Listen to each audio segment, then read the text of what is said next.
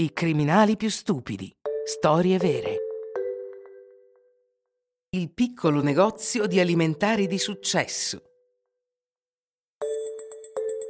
Siete affascinati dai film di gangster. Il padrino, quei bravi ragazzi, Scarface, Pulp Fiction non hanno più segreti per voi. Sapete tutto su Al Capone e Bugsy Siegel. Bene, preparatevi a sentire le più, come dire, beh, le più imbarazzanti, le più spaventose e le più patetiche storie criminali. I malavitosi di cui vi parleremo sono più vicini a Rantanplan e Averell Dalton, il più stupido dei fratelli Dalton, che a Pablo Escobar.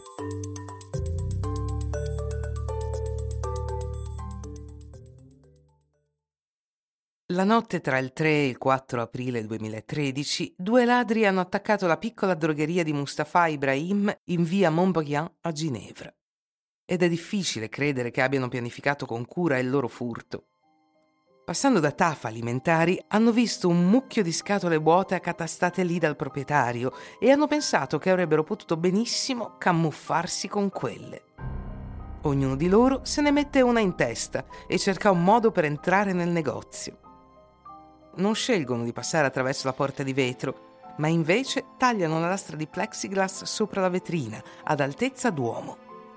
Quindi devono entrare attraverso il buco e poi saltare a testa in giù sui bancali, prima di cadere più o meno violentemente sul pavimento.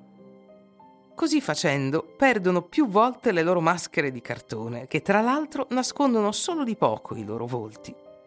Tutto questo sotto l'occhio vigile della telecamera di sorveglianza posta proprio di fronte a loro nel negozio. Dal suo posto di controllo Mustafa, avvertito dall'intrusione del suo sistema d'allarme, non può crederci. È uno scherzo? Si burlano di lui questi tipi con le scatole in testa o è un vero furto?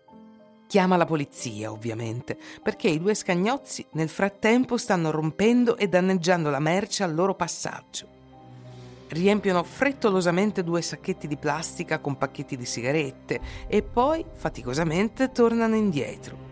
Il primo si arrampica goffamente sui bancali, spargendo in giro altri pacchetti di caramelle e barrette al cioccolato.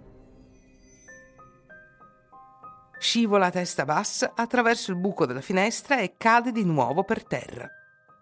Il suo complice gli passa le borse prima di prendere la stessa uscita. Mustafa esita ancora tra la rabbia e la risata. Poi si rilassa quando vede che non appena il secondo ladro è fuori dal campo visivo della telecamera, una macchina della polizia appare e si ferma davanti al suo negozio di alimentari. Due ufficiali saltano fuori e in pochi passi raggiungono i nostri due ragazzi stupiti. Il verdetto poche settimane dopo. Un anno di prigione per uno, 120 giorni per l'altro. Alla fine Mustafa ride ancora di questo deplorevole furto, perché tutti i suoi beni gli sono stati restituiti. E non è il solo a ridere, visto che il filmato registrato dalla telecamera di sorveglianza è diventato virale su YouTube. Una compagnia di assicurazioni lo sta addirittura usando per dimostrare l'importanza di un buon sistema di sorveglianza. Con questo successo mediatico, la piccola impresa di Mustafa sta facendo affari a gonfie vele.